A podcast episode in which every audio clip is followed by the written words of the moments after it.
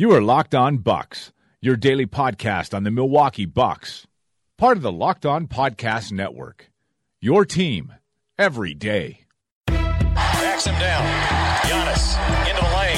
Giannis spinning.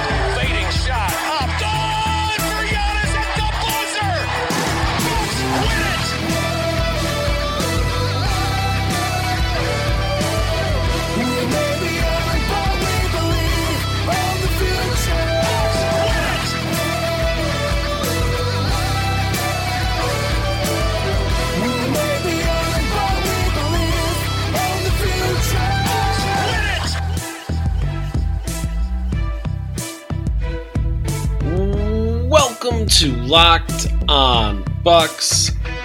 I'm not sure it's an emergency pod. We were going to record the, at this point, anyways. So, I mean, technically a trade happened, so I can kind of say emergency pod, but I'm not 100% sure that it is actually an emergency pod.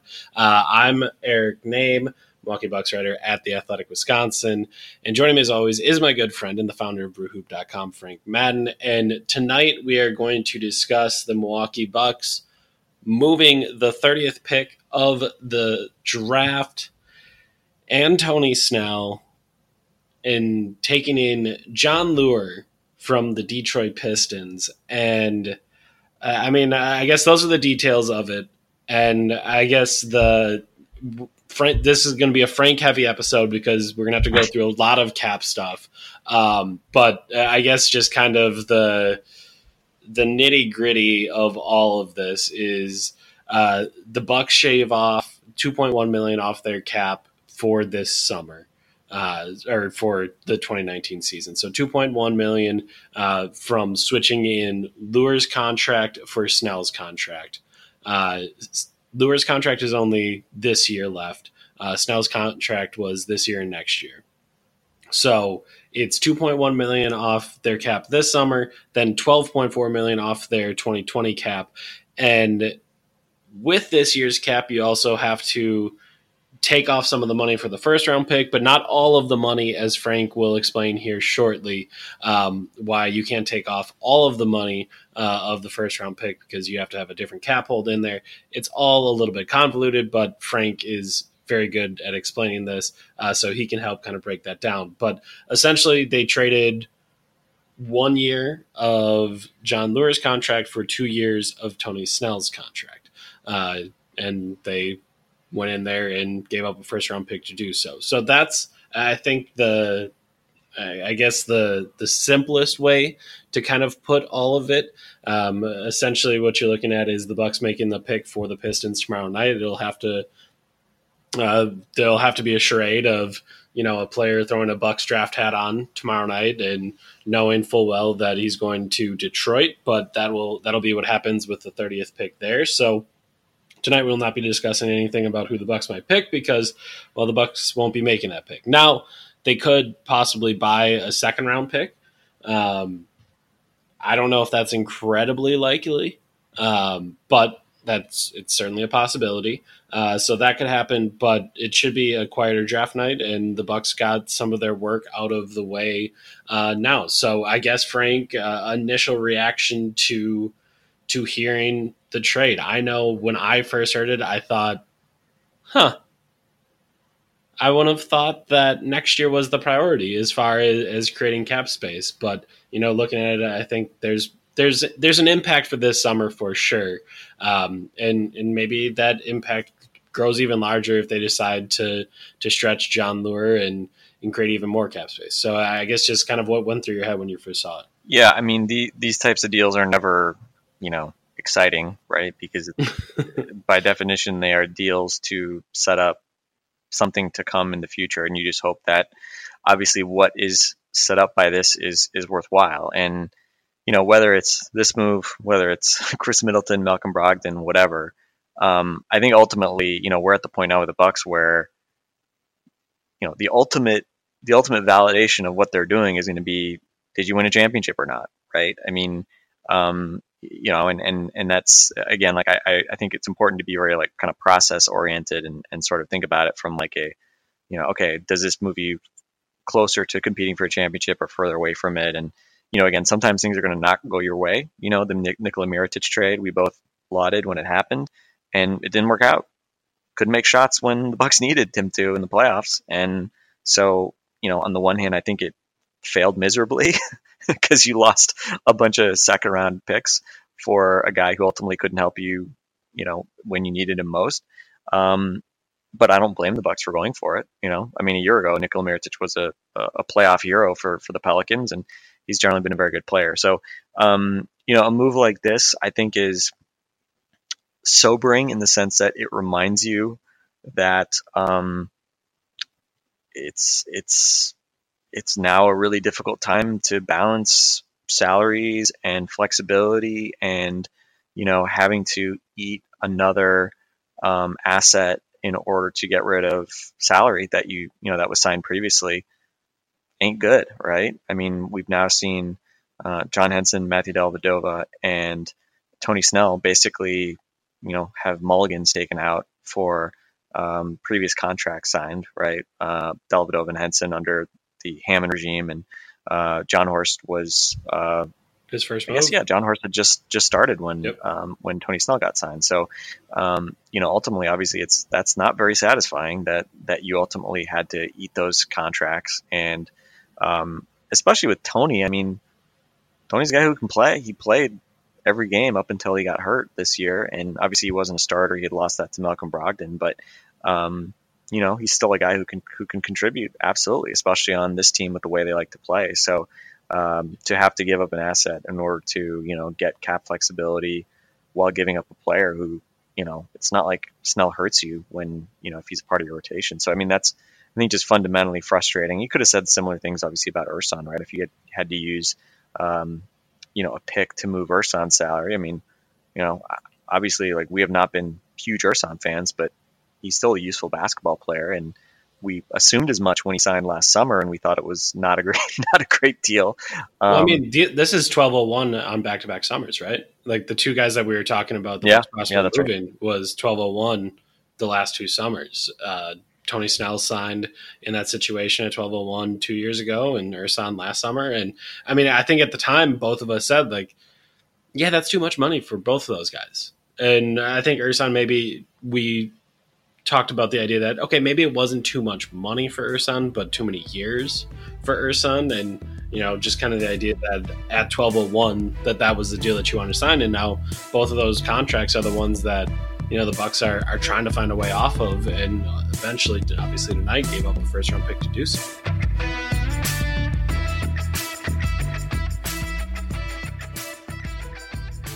Yeah, and I think what was, I mean, I think the interesting layer to this trade is that I think we were obviously looking at through the lens of trying to get off those contracts this summer. So, you know, trying to make moves that wipe those contracts off the books this summer. Instead, the Leuer trade is, is a little bit different than maybe what we expected. But, you know, I think also consistent with the fact that we didn't think anybody was going to eat, you know, whatever it was, for a million of Tony Snell's salary and not not ship anything back you know, bad contract wise just for the 30th pick, right? That that would have seemed, you it's know, not that good of an asset un- unless you really, really, really like Tony Snell, and obviously nobody ultimately did um, like him enough to uh, to take to take that salary. Um, you know that that seemed unlikely. So I mean, I'm I think it's it's kind of makes sense that you know if the, the fact that they did trade him that way was for a situation like this where you're taking on a guy who has you know uh, one year rather than two years left on his contract. And so, you know, essentially you're, you know, you're slashing whatever it ends up being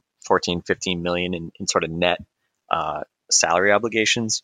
Um, and it also means that, you know, you do have, if worse comes to worse, or you have an opportunity to, you know, where you want to open up more cap space, uh, you know, either you want to open up more cap space in the short term or at the end of the summer, you are in cap hell and over the luxury tax and you want to you know figure out a way how you get under it. Um, you know the last the last date to stretch guys for an upcoming season when guys have one year left is uh, is end of August. So you know that's when the Spencer Hawes move was made, and obviously you wish that you had would have more time to to make that call uh, because a lot of things can happen. Um, but we'll we'll see. I mean, I think if they uh, you know if if Leuer gets waived um, in the sh- in the next you know two weeks, it's presumably going to be to facilitate some other type of signing uh, versus if he's kept and then uh, stretched, you know, in August, it's basically just going to be a, a, tax avoidance type move. So, um, so anyway, so a lot of things that can happen. I don't think this was done because they think Jon Leuer is some guy who can really help them.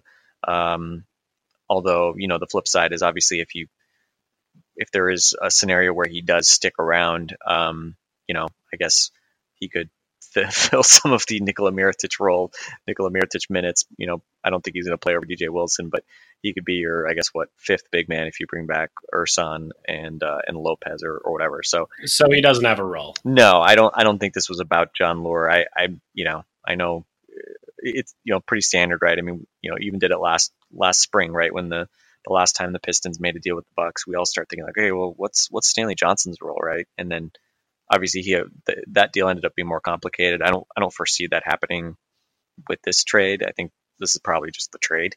Um, but uh, you know, Jon Leuer may not be around long, even if he's not traded. He might just get stretched pretty soon. So, um, so anyway, um, I think, yeah. So I think it's again. Um, I think the net net of this is, um, you know, I think we were we were trying to kind of quick do the math. It looks like with Leuer on the books, Bucks should have around 12.6 million in cap room, assuming they keep the Middleton and Brogdon cap holds, and assuming they renounce Nikola Mirotic.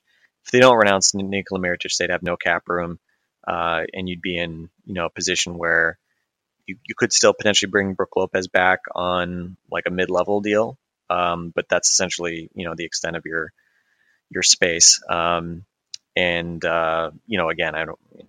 There's a million different permutations we could see at this point, but with Leuer assuming Mirotic, you know, assuming they want more money to to use potentially on on Brook Lopez, you could open up 12.6 million in cap space by uh, by you know essentially just sort of renouncing Mirotic and buying out George Hill, of course, um, for the one million that's that's owed him um, out of the 18 million that that he nominally is on the books for next year. Um, part of that you alluded to it is even though you also lose the two million dollar cap hold associated with the first round pick, because you're under 12 roster spots, there's these things called roster charges.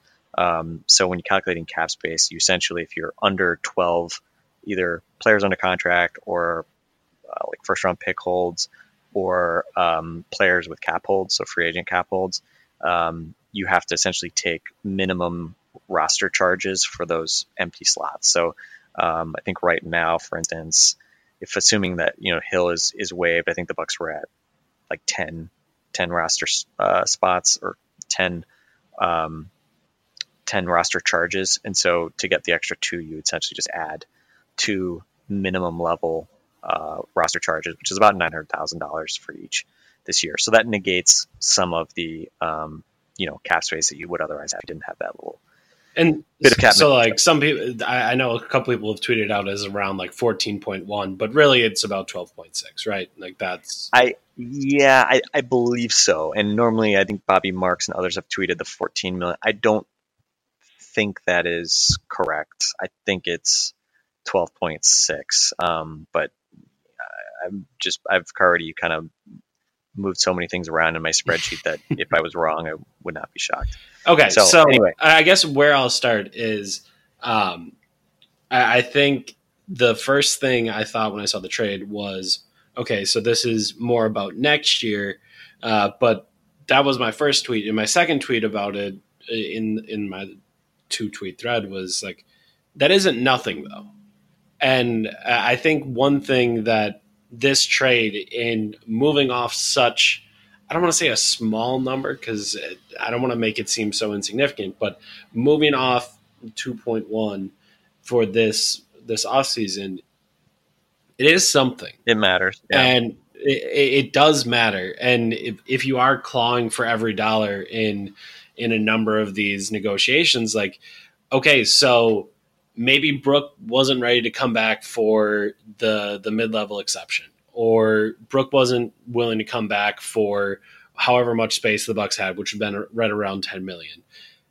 Okay, maybe Brook is willing to come back for twelve million a year or how deals are, are typically fru- structured where it's going to increase as it goes on maybe that means you're you're closer to thirteen million dollars a year or fourteen million dollars a year or whatever it may be. That in the first year looks more like twelve million or twelve and a half million, and then you can fit that right. Like so, uh, I do think in my mind, I just kept thinking about that second year, but really that first year, like we have no idea exactly what it is.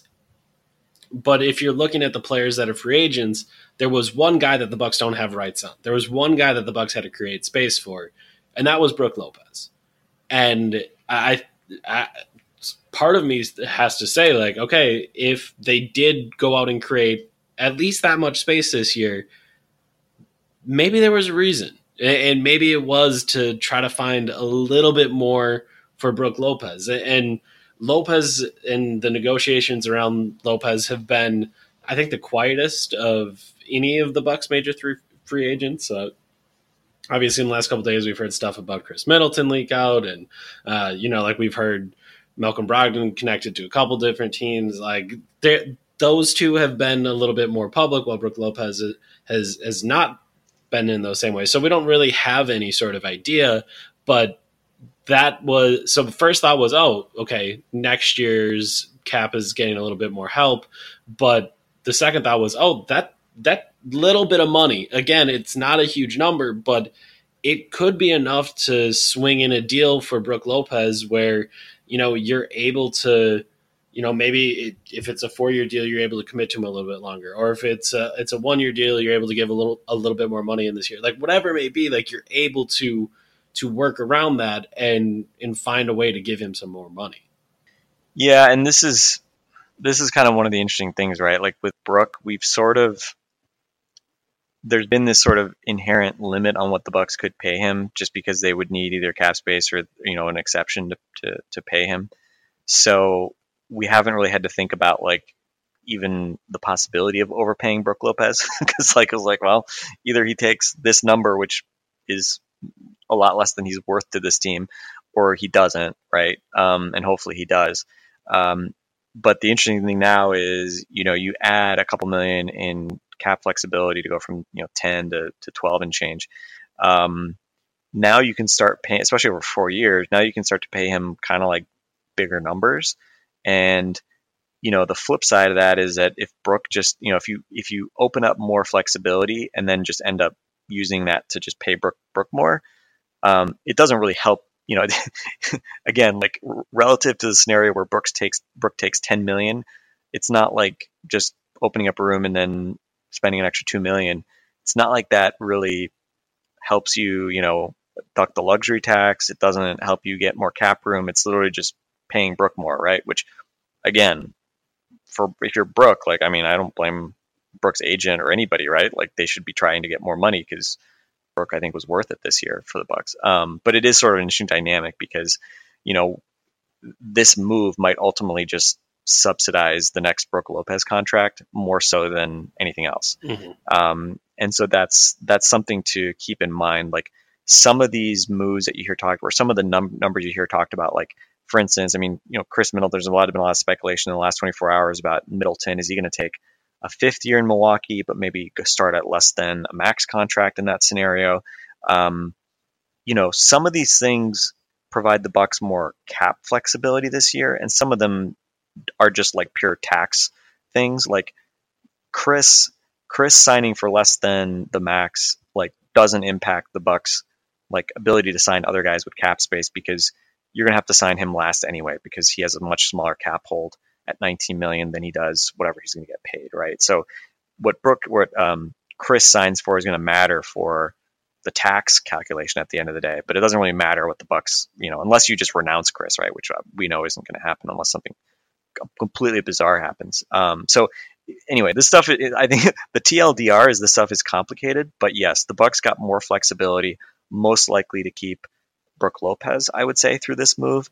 And, and that's without I, stretching Leuer. Like we're going to talk about stretching Leuer right, in a second, right? But and that's, that's, that's without a stretch of Leuer, right? And that's the other piece of this. And again, I you have to be very careful with stretches because I mean, look at the Bucks. I'm not a fan. Period. Like I'm I'm I'm not a fan. Larry Sanders is getting paid till 2021 because of a stretch. And let um, you know, and and the Bucks also are getting hit by Spencer Hawes one more year, right? This year is the last year of the Spencer Hawes Yep. deal um, at two million, and so Larry and Spencer Hawes together four million bucks, right?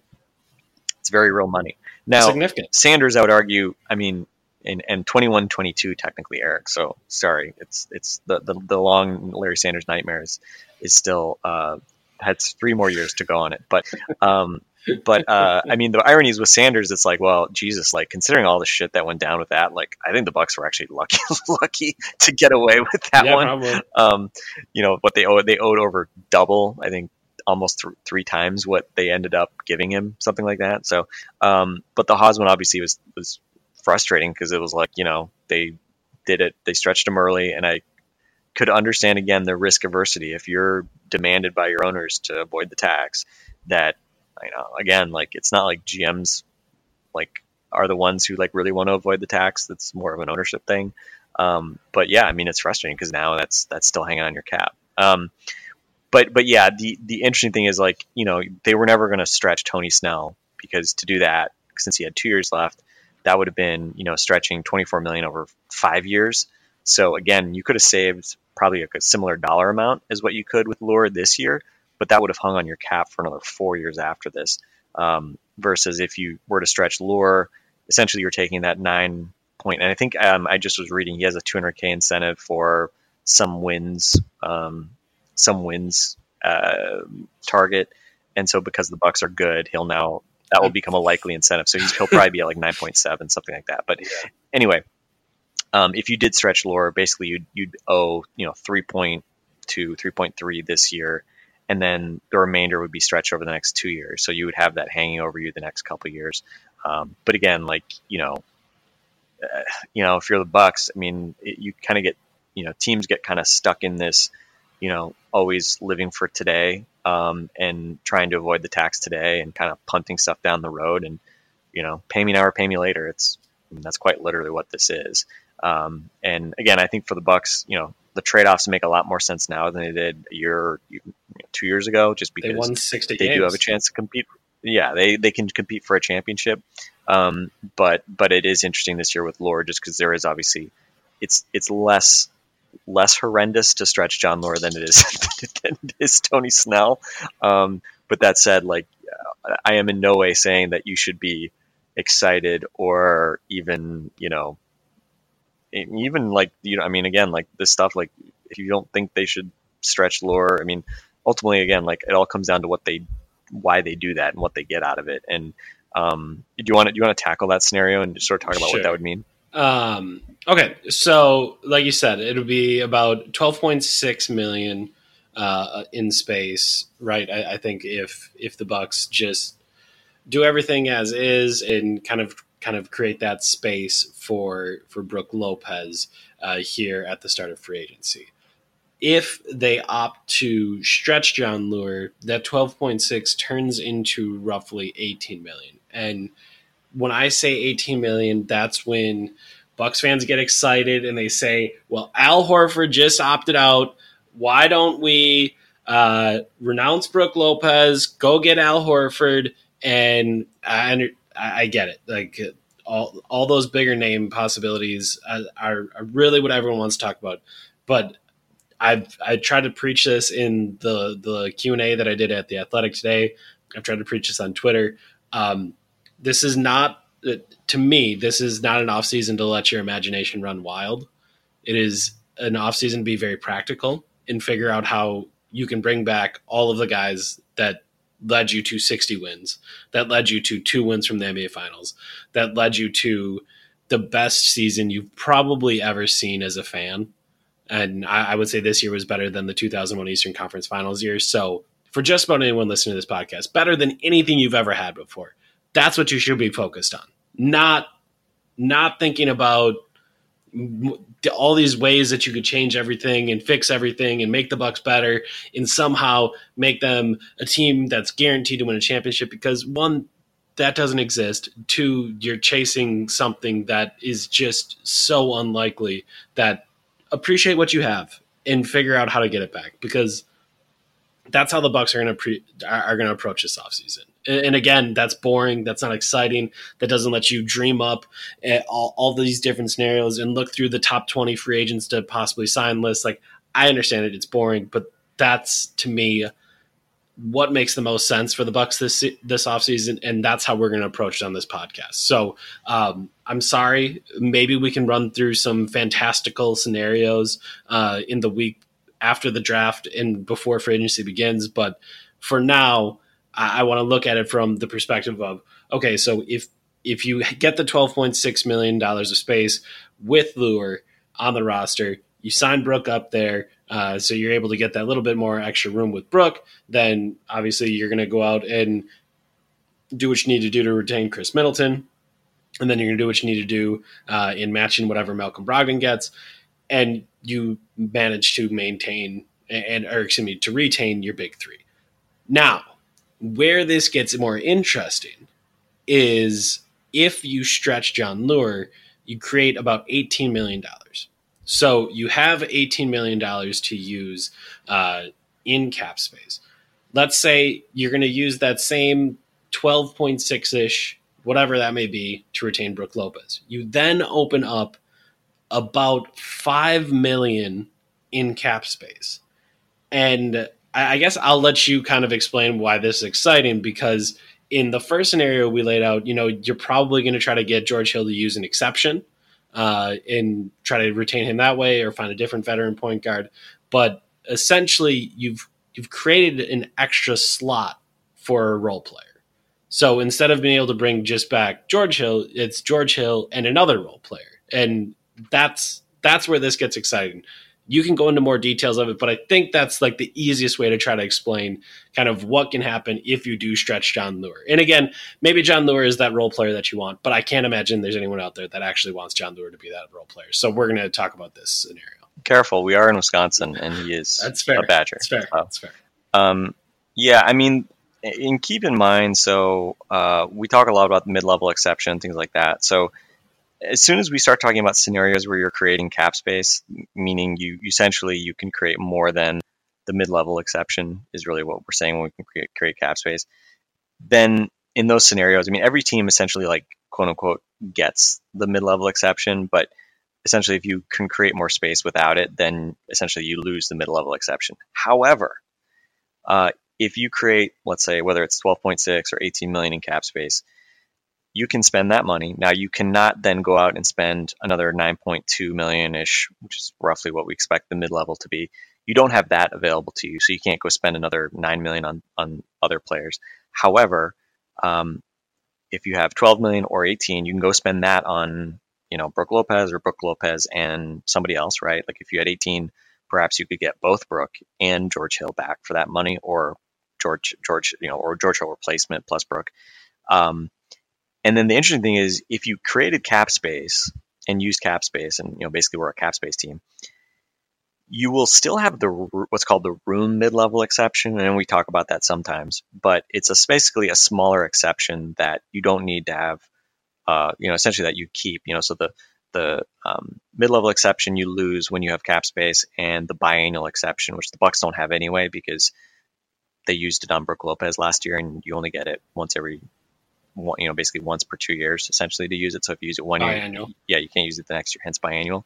Um, so they weren't going to have that anyway. So there's a scenario where if the Bucks stretch Leuer, and timing becomes super important on this because you would have to just talk it through. Talk it through first what Okay. it means, and then we'll talk about all the okay, timing. okay. So there is at least, and again, it's late at night, and we've been bashing our heads against this, but I think there is at least a scenario where you could stretch Jon Leuer, and then have you know if you get Brook for 12 million or something like that, you would still have basically another chunk of money in cap space to go sign a veteran, George Hill, whoever, and then you'd still have this room mid level exception, which I think this year is around 4.8 million, to then keep in your back pocket and potentially use even after all your cap space has been used up and you sign all your guys and all those numbers go into effect. Now, probably the biggest challenge at that point is that even if you've stretched Leuer and gotten hit, you know, two thirds of his salary off of your cap number and tax number for this year, you still have a lot of money tied up in your roster. So, like Eric and I, you know, we just did a quick exercise of like what might the Bucks cap look like after all this. And we just put in for placeholders. We put in 12 for Brook. We put in 30 for Khris. Again, this is assuming a scenario where he takes some discount to get an extra year. We don't know if that's going to happen. Um, so this number could be 32.7 is the biggest number you could get this year, assuming a 109 cap. Um, but let's assume he takes 30 and takes then raises to you know get whatever five years and something. Um, and then um, the flip side scenario, and then and then the other number is is Brogdon, um, and Brogdon we put in 18 million as a placeholder. Okay, so basically you're committing 30 plus 18 plus 12. That's 60 million for Brook, Khris, Brogdon, and then we just put in Hill at 5 million as well. And so if you do all that and then you add in two guys on rookie contract, you know, or, you know, rookie minimum. So against like again, like just saying like random rookies, maybe you buy a second rounder, maybe you sign a couple guys off the street or something, whatever it might be. You would be at 131 million 512,000, which is precisely $488,000 under the luxury tax, the projected luxury tax. so to give you guys an idea of what would be possible, again, Nikola Mirotic is gone. I, I, I find it very difficult to see him coming back um, in sort of the scenario that we've laid out with using cap space to sign Brook because you have to, to, to have any of this cap space, you need to renounce Nico. Um, but if you do renounce Nico, there, there is a scenario here where you could keep Middleton, Hill, Brogdon, Lopez, and still have um, the $4.8 million room exception in your back pocket that you haven't used. Um, and so if you did that, then you would go over the tax, right? So there, you know, again, you'd have to get rid of like Ilyasova, for instance, in order to to get back under if you used uh, the the room mid level. But anyway, at least gives you guys hopefully a view of what this might add up to in terms of okay, well, like so the Bucks are trying to do all these moves. What does it add up to? Can they actually like stay under the tax, which is presumably what they're trying to do, while still keeping most of these core guys from last year? And the answer is, other than Mirotic, it seems like there's a path for doing that, and you know you might still have even another. And those are even with big numbers. I would say we we haven't. I don't think we went conservative on no Middleton, Brogdon, and Lopez. Like 60 million for those three with escalating contracts for all three. Um, I think is is pretty fair, right? Like I, I, don't think that's that's crazy at all for for what we did. No, no, I, I don't think so. I mean, again, like we didn't put in a max for Middleton, which obviously would be the most conservative thing we do. Um, but Brogdon, I mean, 18 feels like that's a pretty high number for a starting salary for him. I certainly would would hope that his starting number is, is lower. But also, I think if he if he signs an offer sheet with another team, I imagine that that team is going to put a put. They're not going to put an ex. and They're not going to make an escalating contract. Most likely, they're going to make sure they pay him as much money as possible in the first year to put to make it harder for the Bucks to match it without going over the tax. You know, they're gonna they're gonna put in all the tricks in order to basically make it hard for the Bucks. So, um, so yeah, so I think as we sort of kind of um, look, you know, kind of through all the smoke and uh, and and fog of uh, of tonight's wheeling and dealing and what might come next, there is at least sort of the outline of you know again like what this might mean and and how that you know additional flexibility could potentially help you retain essentially the core of, uh, of the team that, that just won 60 games. And I, again, you, you were at the press conference today with, with Jon Horst. Certainly nothing he said today would make you think that um, that you know there's anything different about about that than than what we've been assuming.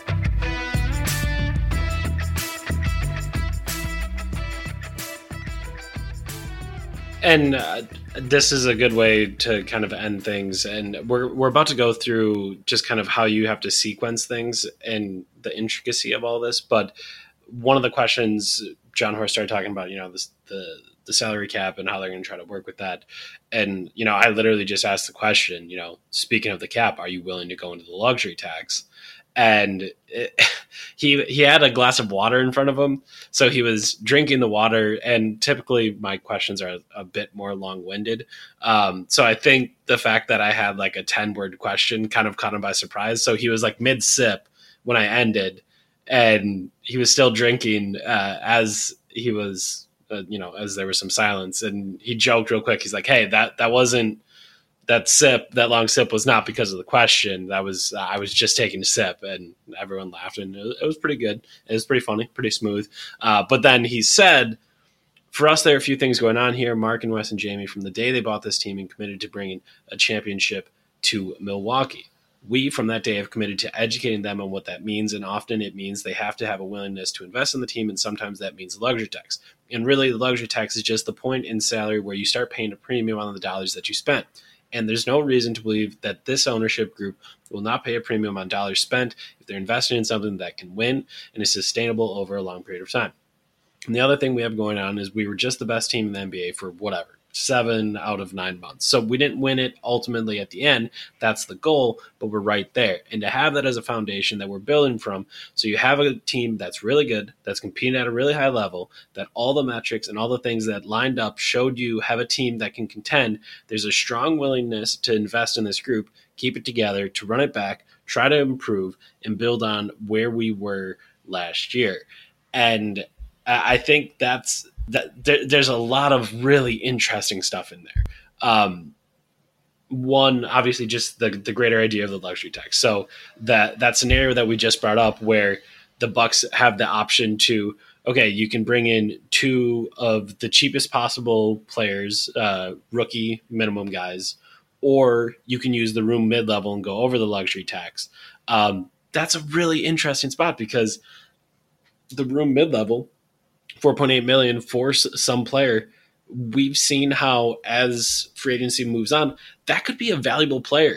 The the bucks signed the, this year the bucks signed brook lopez for 3.2 they signed pat connaughton for 1.7 that can be a that, that can be a real player. So that's not something to to just gloss over but that's going to if all this goes down in this way that creates a really interesting spot for this Bucks team where they get the chance to decide between all right, do we want to do one role player and you know the the one guy on a rookie minimum, or do we want to do two guys on a rookie minimum and stay underneath and outside of the luxury tax? That's a really interesting spot because most owners don't want to go into the luxury tax for that little bit. But is it that little bit if it's an actual real role player that could make an impact on your team? It's a, fascinating question, um, and one that you know I think is going to kind of tell us a little bit about this ownership group and, and kind of where they're at and what they're thinking about.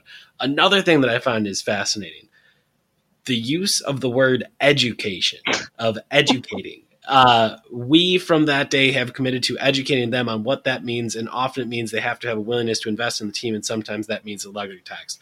Educating them, I thought was fascinating because you know you, we look around the entire league and you see all of these spots where owners, no matter who it is, just aren't willing to pay the luxury tax. Like that's that's we've essentially seen the Rockets come apart at the seams because Tillman Fertitta won't pay the luxury tax, right? Like we've seen them just dismantle their roster because of that exact thing and that is something that's always going to be fascinating is you know whether or not your billionaire owner or billionaire ownership group is willing to to pay the luxury tax. So I think there's a lot of interesting things there. We'll see how it all plays out.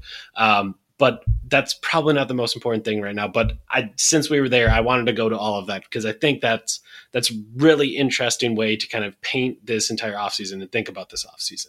But I want to talk about we talked about the scenario stretch and Leuer, not stretch and Leuer.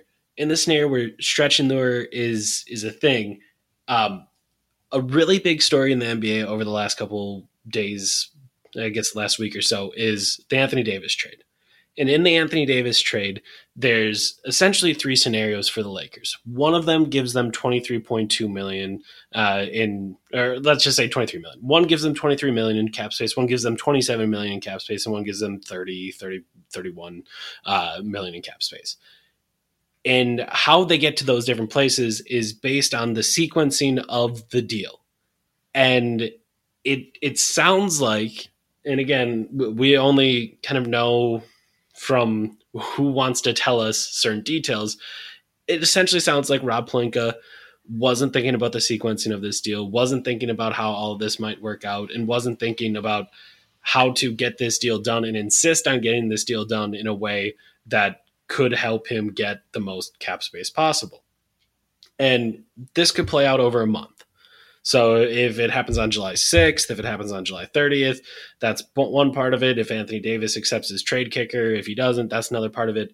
And these details all seem very minute, but they're very important. And that's going to be a month long thing. The Bucks, if they stretch Leuer, and with all of the other, uh, you know, balls they're juggling in the air for free agency, there could be like four decisions that need to occur in 48 hours if this goes a certain way. And why that could occur is free agency gets to start on June 30th at 6 p.m. The league year does not begin until July 6th. So the moratorium does not end until then. So you, you can't start making deals official until July 6th. So if I'm a team that wants to sign Malcolm Brogdon, I can talk with Malcolm Brogdon starting on June 30th. I could even agree to terms with Malcolm Brogdon on June 30th. But the Bucks 48 hours to match that deal does not start until July 6th. So starting on July 6th, the Bucks will have 48 hours to figure out if they want to match that deal. In that time, the Leuer trade will also become official. And then that is the moment where they'll have to figure out do we want to stretch Leuer or not? If we want to stretch Leuer, that's where you're going to get your 18 million. And then you have 48 hours to sign Brook Lopez, sign your other role player into that that little area that you have and set yourself up for the rest of the summer before matching the offer for Malcolm Brogdon 48 hours later. That's an insanely small amount of time to get all of this business done. And that's why all of these very small, minute details, um, which are really difficult to follow, and which, uh, I mean, most of the time I just lean on Frank and ask him to bail me out. Like all of those things matter. And the Bucks are about to if they go down the road of stretching Jon Leuer, enter a spot where it gets really interesting really quickly. Yeah, I mean the big the big forcing mechanism that I mean you highlight is is the scenario where Brogdon signs an offer sheet, you know, during the moratorium. So he can sign a an offer sheet, but as you said, it doesn't the the, the 48 hour period in which the Bucks have can decide whether or not they match doesn't start until July 6th. So um, you at least have a small window. You know, basically you have like a week from July 1st to sort of figure out like what you know a little more than a week to, to figure out like what you're what you're actually going to do if, if a guy's like about to sign an offer sheet. Now, obviously, if you, you know, if, if Brogdon ends up sitting there and doesn't have an offer and hasn't figured something out, then, you know, you do what you're going to do and it doesn't, doesn't really matter. Or if you agree on a deal with, with Malcolm, then you control when the deal actually gets signed. And, you know, I'm, I'm sure a lot of people who listen know that, uh, you know, guys who have cap holds that are less than the amount that they're ultimately going to sign for. Those are generally, you know, the, the bird free agents, they get signed last so that you could use your cap space first, right? So when you think about the sequencing, Khris's cap holds 19 million, 19 and a half million. Malcolm's is only 3 million. So those guys, you know, essentially you keep those cap holds as placeholders, make all your signings again to, to do any of these sort of cap space scenarios. You'd have to renounce Mirotic. Um, you know, you do all that stuff. You sign Brook. Um, because Brooks, you know, going to be signed with cap space. If you have that extra bit of cap space, you know, you you know, again, if, if you have five million in additional cap space beyond Brook, and you have the mid mid level exception, they're both worth about the same. Guess what? You're going to use your cap space because that's going to disappear once you make all these other moves, essentially. So the room mid level will you'll still have. So um, so essentially, yeah, you have potentially a tight window. That said, it's really kind of largely driven by Brogdon and the fact that you know if you don't have a good negotiation with him, then he could go out and find an offer sheet, and you know at that point, you know, kind of put the barrel of the gun to, to your head to go finish your business, um, or uh, again, you're either gonna you know sign him, and then at that point, his number be- goes against your cap. In, in which case, you know, if Brogdon signs for any real amount of money, all of the Bucks cap space, then at that point, you know, if they haven't used it right, would would be gone. So they'd have to make sure they sign Lopez before that happens.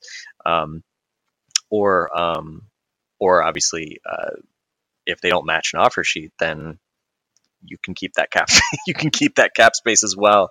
In fact, you'd get about three million more uh, if you had cap space at the point that Brogdon, uh, if you didn't match an offer sheet, since Brogdon has a three million dollar hold. So, you know, again, like I, I don't think the Bucks want that scenario to happen. I think they would rather keep Malcolm Brogdon. Um, but we'll see. You know, we'll see what his market looks like. I think he's the biggest X factor in terms of what he ultimately may sign for, and um, that's precisely because you know we don't know if if that restricted free agent status is going to maybe dissuade some teams from going after him, or you know maybe team strikes out and then they end up do throwing him a big offer sheet to really test whether the Bucks you know really really are committed to him. Whew.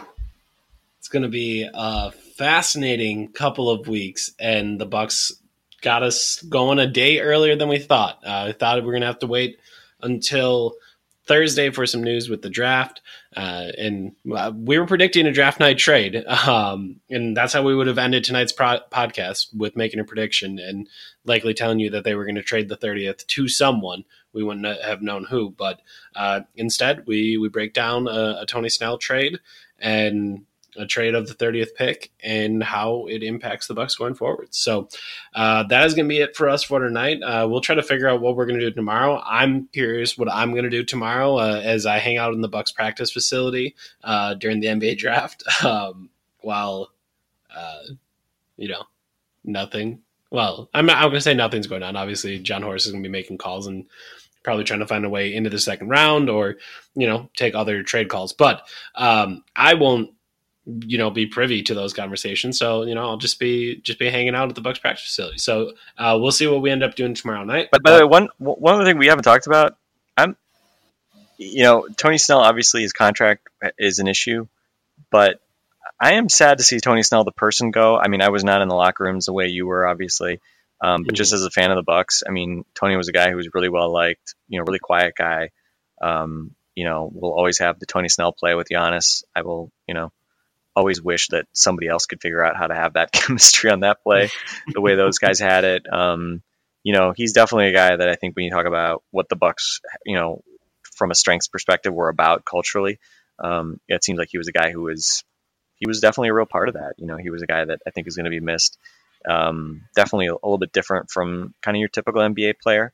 Uh, I don't know if he ever got an iPhone. He was always uh, getting I think hassled for having the green bubble when he uh, yeah. when he was in the uh, group text uh, rather than the blue bubble I, iMessage things. So, uh, but but a, a, really quiet, but um, I think guy who was well liked, and you know I think hopefully hopefully when he returns next year, I mean I, I think the good. I mean, I think this is a really good move for the Detroit Pistons. I mean, they get a second round pick for a guy that actually fills a need for them, for a guy that you know, and Leuer who wasn't really going to play. So they desperately needed a shooter. Every time you watched yeah, the Pistons, very, it was like they don't have anyone that can shoot. Tony Snell can shoot. Yeah, yeah, really nice, you know, piece of business for them. So, um, shout out to Tony Snell, and um, you know, he was a guy that uh, ended up being, uh, you know, to, to think that from where Michael Carter Williams was and hmm. salvaging that uh, experience by getting Tony, who a guy who obviously I think contributed uh, the last couple of years. Obviously, you know, the fact that you know he ultimately was a guy that whose contract